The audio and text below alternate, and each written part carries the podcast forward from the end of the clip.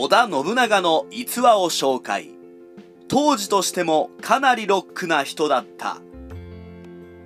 織田信長はなかなかユニークな人柄だったのかもしれません。武田信玄への書状に自ら第六天魔王と名乗ったのは信憑性が定かであるかは別としてなかなかインパクトの強いエピソードであり現在でもたびたび Twitter などで話題になるほどです。また信長は若い頃桶狭間の戦いで討ち取った今川義元が持っていた刀に上総介信長と掘り込んで愛用していました。上総介は義元のことでしたから義元を討ち取った自分が上総介だと主張したかったのでしょうか。当時の保守的な考えを持つ戦国大名たちとは一線を画していて興味深いです。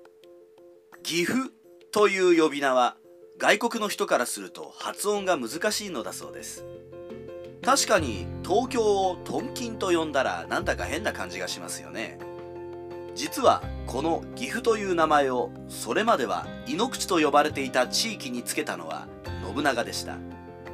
斎藤達興を破り美濃を攻略し土地の名前を改めたのです。当時の人からすると岐阜という呼び名はとても奇妙に感じられたのではないでしょうか。信長が岐阜で行った楽市楽座は商業を大きく活性化させました。信長というとどうしても滋賀県の安土城のイメージが強いですが岐阜も信長の影響を大きく受けた地域だったのです。今でも JR 岐阜駅に降り立つと黄金の信長像が迎えてくれます。ちなみに戦国武将が名付け親となり現在でも使われている都道府県名って他にはあまりないのでは？と思って調べてみたらありました。和歌山というのは豊臣秀吉が名付け親なのだそうです。主君である信長が岐阜と命名するのを知っていつか自分もと思っていたのかもしれません。信長は宣教師のルイス・フロイスが持ってきた異国の衣服を好んで身につけこの服は夏にいいようだなどと言っています。また扇町天皇を招いて開催された馬揃えでは南蛮ファッションであるビロードのマントや西洋式の帽子を身につけていたそうです。従来の形式を重んじる戦国大名は天皇がいる場ではなかなかこのようなことはしなかったでしょう。しかしフロイスが言うには信長はこのような格好が結構似合っていたようです。南蛮由来の長いマントを身にまとった信長は当時の人々の目にどのように映っていたのでしょうか。かっこいいと思い憧れた人もいたでしょうし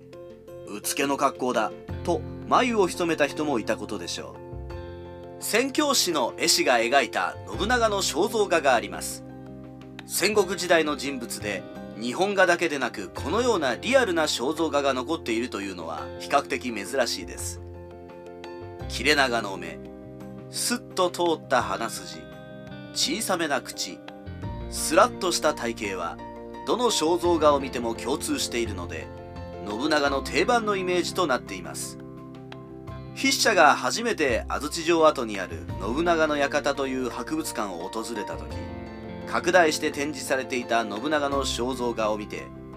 目元が凛としていると感じました。